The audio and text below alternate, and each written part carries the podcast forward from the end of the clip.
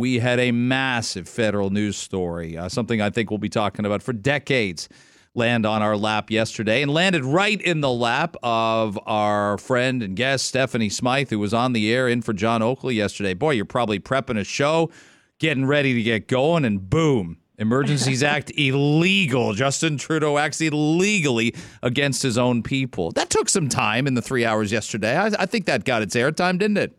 Yeah, a little bit. Just you know, it's like a little bit of a gift drop from above, right? Something Yeah. to talk about, chew on a little bit, you know. and Mark Saunders, uh, former Toronto chief of police, who uh, was probably uh, watching it all happen in January and February, thinking, oh, it was fun to be chief of police at one point in time, but I don't mind not being a chief of police right now, Mark. I never think that way. Oh, you always wish you were still on the job. Okay, that's news to me. That's that's brand new. Well, let's get right into it. Um, the Emergencies Act court verdict comes down yesterday. Steph, you talked a lot about it yesterday. We got to go almost go back in time and and remember um, what it felt like, where we were think, what we were thinking about either mandates or vaccines or even protests at that point in time. What kind of thoughts if, if I said what if I called you and said what's going on in Stephanie Smyth's mind on February sixteenth, two thousand twenty-two? How would it be different?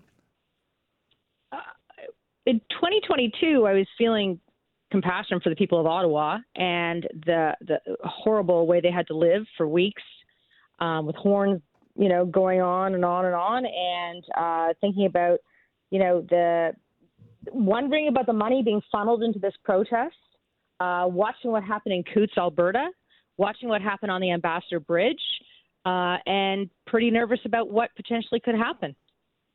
Mark Saunders, same same question, um, and and you might be coming at it from uh, a perspective of a, of a caring individual, but also a former law enforcement officer. What were some of the things you were witnessing, and how were they making you feel? Well, I remember what it started as and then what it turned into. And it, it started as a group of truckers that were opposing the cross border um, mandate that they had to get vaccinated and, and what it was going to do to their livelihood. But then it switched to the public health mandates against anyone that was forced to take their vaccination or lose their jobs. That's when the emotion spiked. And then that's where we see things started. They started moving across the country, wound up having up to $10 million in funds, and uh, people were raring to really voice a strong opinion that government may be stepping too much into the households of Canadians.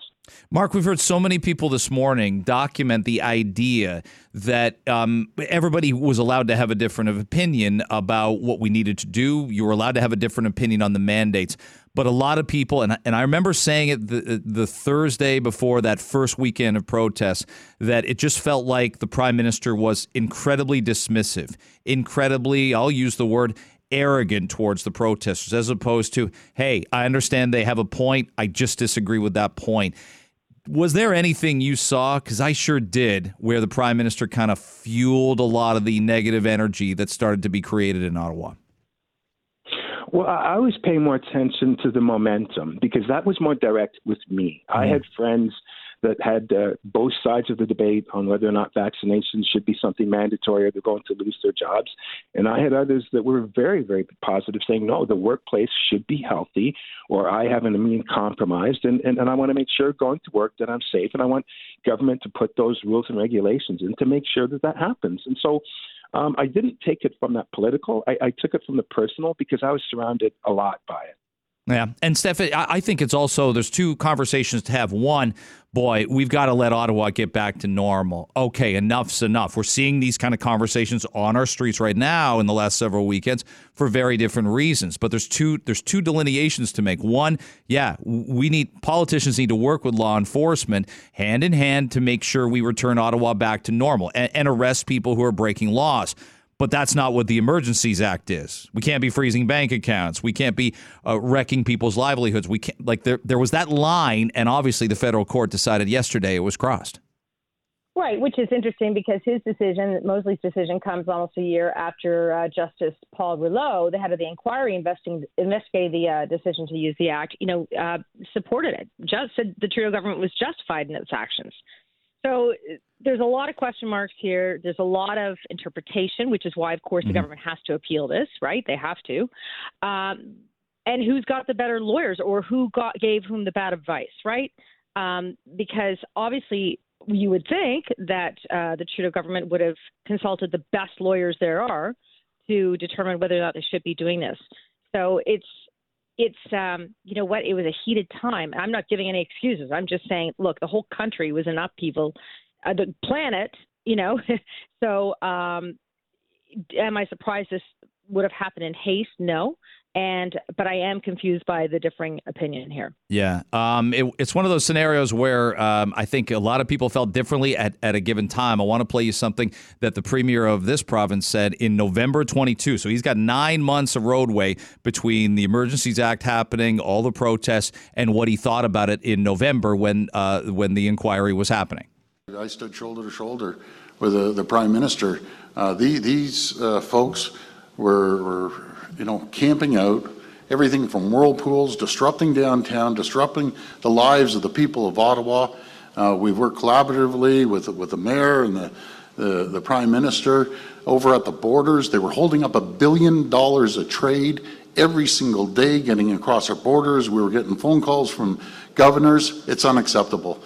Uh, myself and, and I know the prime minister believe in free speech and if you want to protest, protest. If you want to come down to Queen's Park and do cartwheels, but if you disrupt the lives of the people of Ottawa every single day, disrupt the lives, the economic flow across our borders, I have zero tolerance for it. So Mark Saunders, that's Doug Ford, and and uh, here's the one thing I think his political opponents get frustrated by: he speaks from his heart.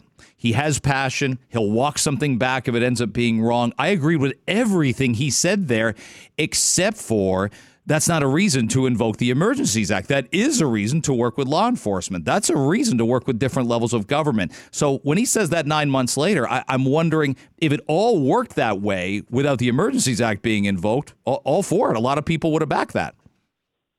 I, I do remember, you know, part of the discussion when it came to the inquiry, and, and, and I believe that province – had a stance where you know law enforcement should be taking care of this, and mm-hmm. uh, that was a valid discussion at that point in time. Um, whatever intelligence was gathered later on that led them to move in another direction from a federal perspective, it's really hard to know what those discussions were. But but I can say this: we we, we focus on Ottawa, but this is a federal issue because when we talk about, you know, CBSA and they're saying they had at least a, a dozen border situations. Uh, when we're talking about out west, when we had uh, tractors and, and, and semi trucks mm. trying to collide with police vehicles, and, and when we have CSIS saying that there's an increased anti enforcement rhetoric and calls to come in and join it. These are all things that were starting to fester and build up. And, you know, no great decisions were made. The, the environment was not good. But, you know, Ottawa was the focal point. It was the fulcrum of this whole thing. And the questions on how it was handled in Ottawa definitely caused everything else to to uh, mm. to change and morph into what it did at the end of the day. And Steph, I'd bring this up a week and a half before the Emergencies Act was invoked. There were protests in Toronto, and police were really well organized. John Tory, the mayor at that time, were really well organized, and and, and protesters kind of came, tried to bring their trucks in, tried to park here, tried to park there, and they shrugged their shoulders and thought, "We're not having any impact," and they took off and left after a day and a half. That's how it's done. Well, that's lucky Toronto had the heads up. Yeah. Right. So I mean, it, you learn hindsight twenty twenty, right? So they knew they had to get the border, the the concrete barriers up, you know, all around Queens Park. They were ready, and they and the trucks rolled in. They just stopped well, outside of the museum, and they stopped along Bloor Street, and they stopped, you know, along Yonge, and we saw the the protests coming from our choppers, from whatever, all over the place. But they were ready to barricade certain areas, right? And then, yeah, mm they shrugged and left. But again, hindsight's twenty twenty. Ottawa didn't have that luxury. Go ahead, Mark. You were going to say. I, I, yeah, listen. I was a Joe citizen at the time, and I remember a week in advance they said we are mm-hmm. coming to Ottawa and they were at six million dollars at the time. So you had a caravan with six million dollars saying we are coming to Ottawa, and they came to Ottawa. So you know what? Everybody knew what was going on, and everything went the way that it went. And you know, the the inquiry spoke to you know the command and control, who had command and control, what was going on, misinformation, left hand not talking to the right hand, and a whole host of things. And, and so it's an opportunity for that sit down to figure out on the go forward. What is the plan? Yeah, Mark Toronto has a plan, and they executed it fine. Yeah, so you know, but everybody but I don't knew. think anybody anticipated them planting it for weeks and honking horns and setting up jump jumping castles and getting funded. you know, six million dollars. They could have brought in ponies and all kinds of things if they wanted to. They had a wasn't of it too late? do Like the barricades in Toronto were up like a week ahead of time. You know, they went up really fast. So they're they had that now that they knew exactly how this was going to look, right? And of course, you're better in intelligence gatherer this way, Mark, than I am. But you know, there was a little bit of an edge that Toronto had after ha- watching how it unfolded in Ottawa. Ultimately, Yeah. Uh, here's what I'd say. Uh, here, here's where I think we can we can connect. Is I I would make the case that the protests that we've seen that are deemed pro-Palestinian, Mark, we've we've watched protesters get emboldened as weekend after weekend has gone by, and they're like, well, they're not stopping us from banging sticks on windows of stores. They're not stopping us from shouting on bull with bullhorns and and climbing up lampposts. Why don't we try and get on the Gardiner Expressway? Like it, it has definitely elevated and escalated as weeks have gone on until the last few weeks when Police Chief Myron Demkiw says, "All right, we're going to reel this. Well, maybe we should have done sooner, but we're going to reel this back right now." That's the example I'd use.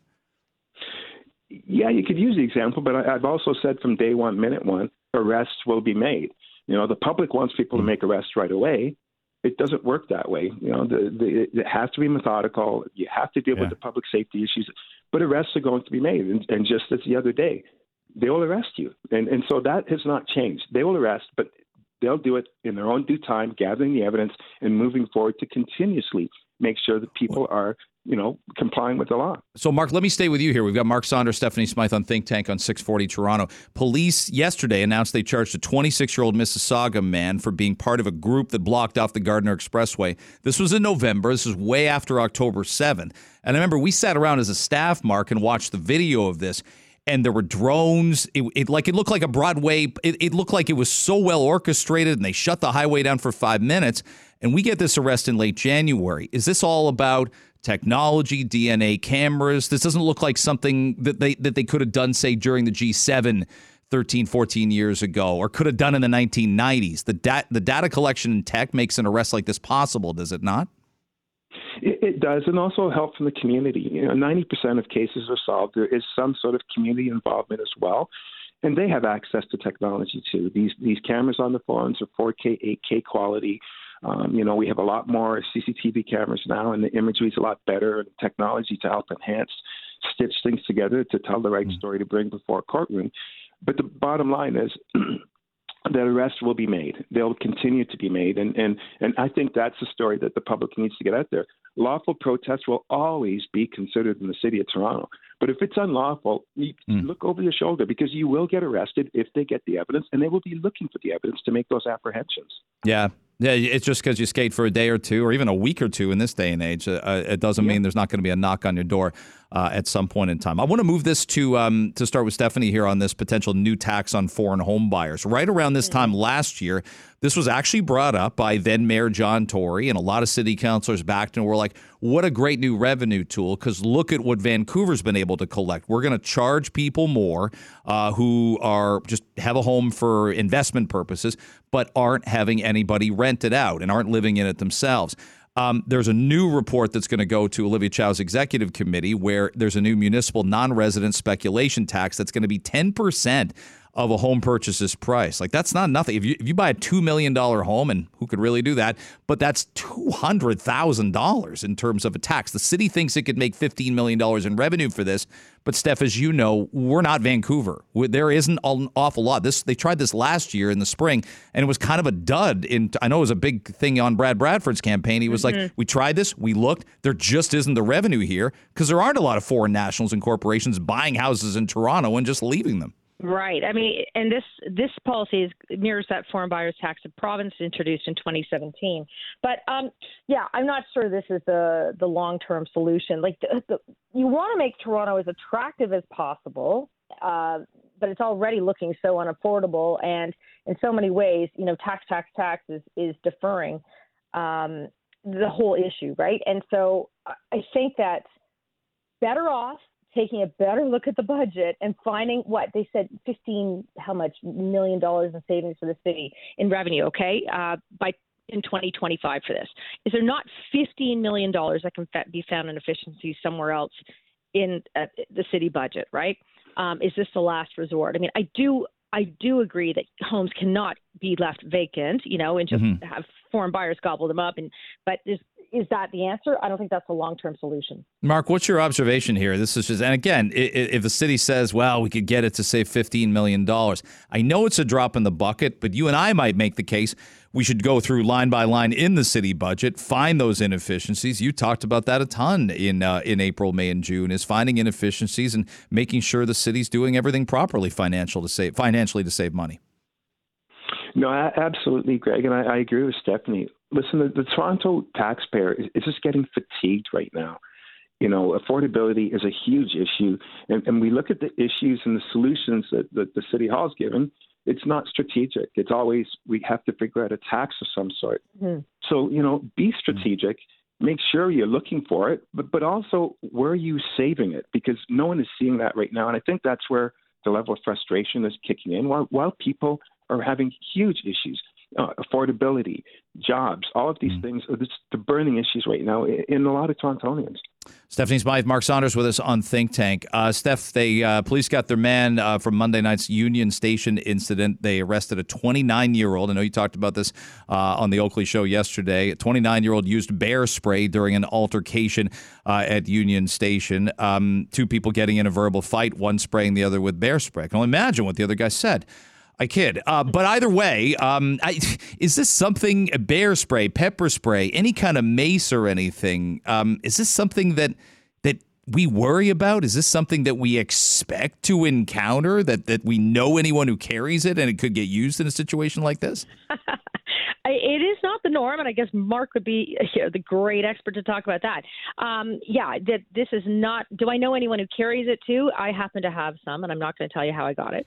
Uh, and I actually take it on my walk with me. We have a, a family place up in like northern Ontario, so when you go for a walk, you know you could just about encounter anything, like a bear. So, um, you know, I kind of have it in my back pocket just in case. And a bear bell, but they say, you know how good bear bells are. They find them in scat all the time, right? So um, that's a joke. it was better than mine. Yeah. Okay. So, I mean, the answer is it's it's bizarre. It's uh, uh, you know, I mean, nothing is surprising anymore. I don't see this as evolving into the a new a new concern. But again, I, I defer to the expert on this one. Mark, do police come across people carrying bear spray, pepper spray? When you're chief, are you hearing? You won't believe what this guy was carrying or this woman was carrying. Is this a common occurrence?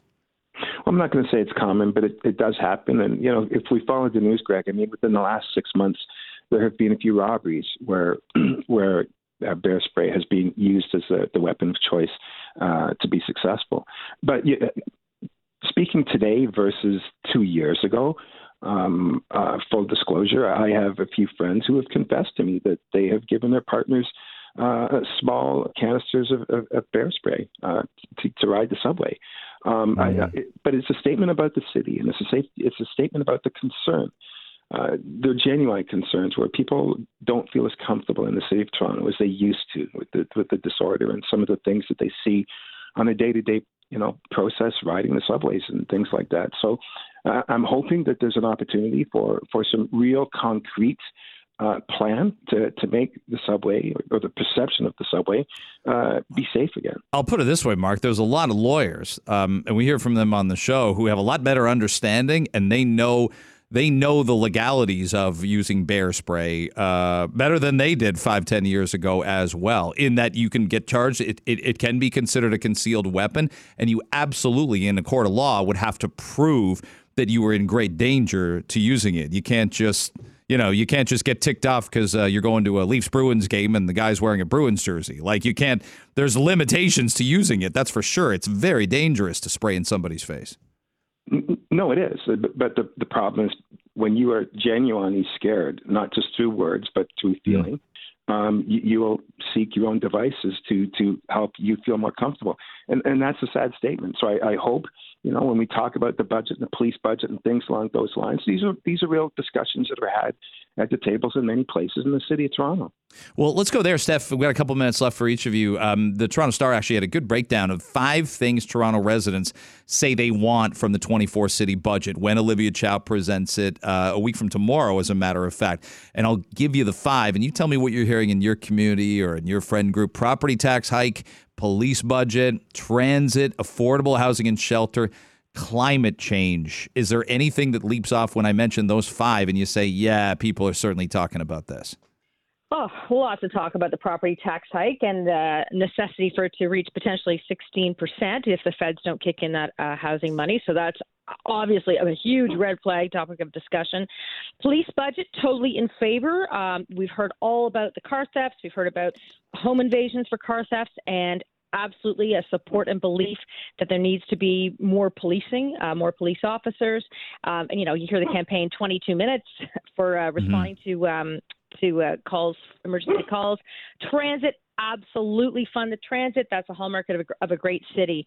So those are the the most important, you know, on people's minds. But and everybody's concerned about housing and shelter. Sorry for the dog; he's concerned too. He is concerned. Um, but you know. it, and I would say, you know, there always is conversation about climate change, but it's not as an, it is immediate, depending, you know, definitely a conversation when it comes to living in the city, uh, affordable housing. So these are all, you know, really great touch point issues for sure. Mark, any, anything grabbing you in the Saunders neighborhood? People say, boy, I want to make sure the city does this. I want the city to push hard for that. It's it's safety. I'm hearing a lot of safety yeah. from you know people that I'm hanging around with, and I hear different stories about concerns about not just where we are, but where we're going. So, some sort of a plan to change that trajectory would be fantastic. And, and again, when we talk about the affordability factor, uh, people are scared. You know, with the interest rates and all of these things, uh, we need a reset of something. Just to people, Toronto has to look like a city where people want to come to, not where it's a city where they have to be. And, and, and a lot of it seems to be feeling like we have to be here type of thing. We need to change that and, and make the city the city that it should be. Yeah, it's uh, it's sliding. Um, it's sliding in one direction right now, and I think we all got to work together and have lots of tough conversations about the city we want to leave behind for our kids, should they choose uh, to live here. And on that note, thanks very much for the time today, guys.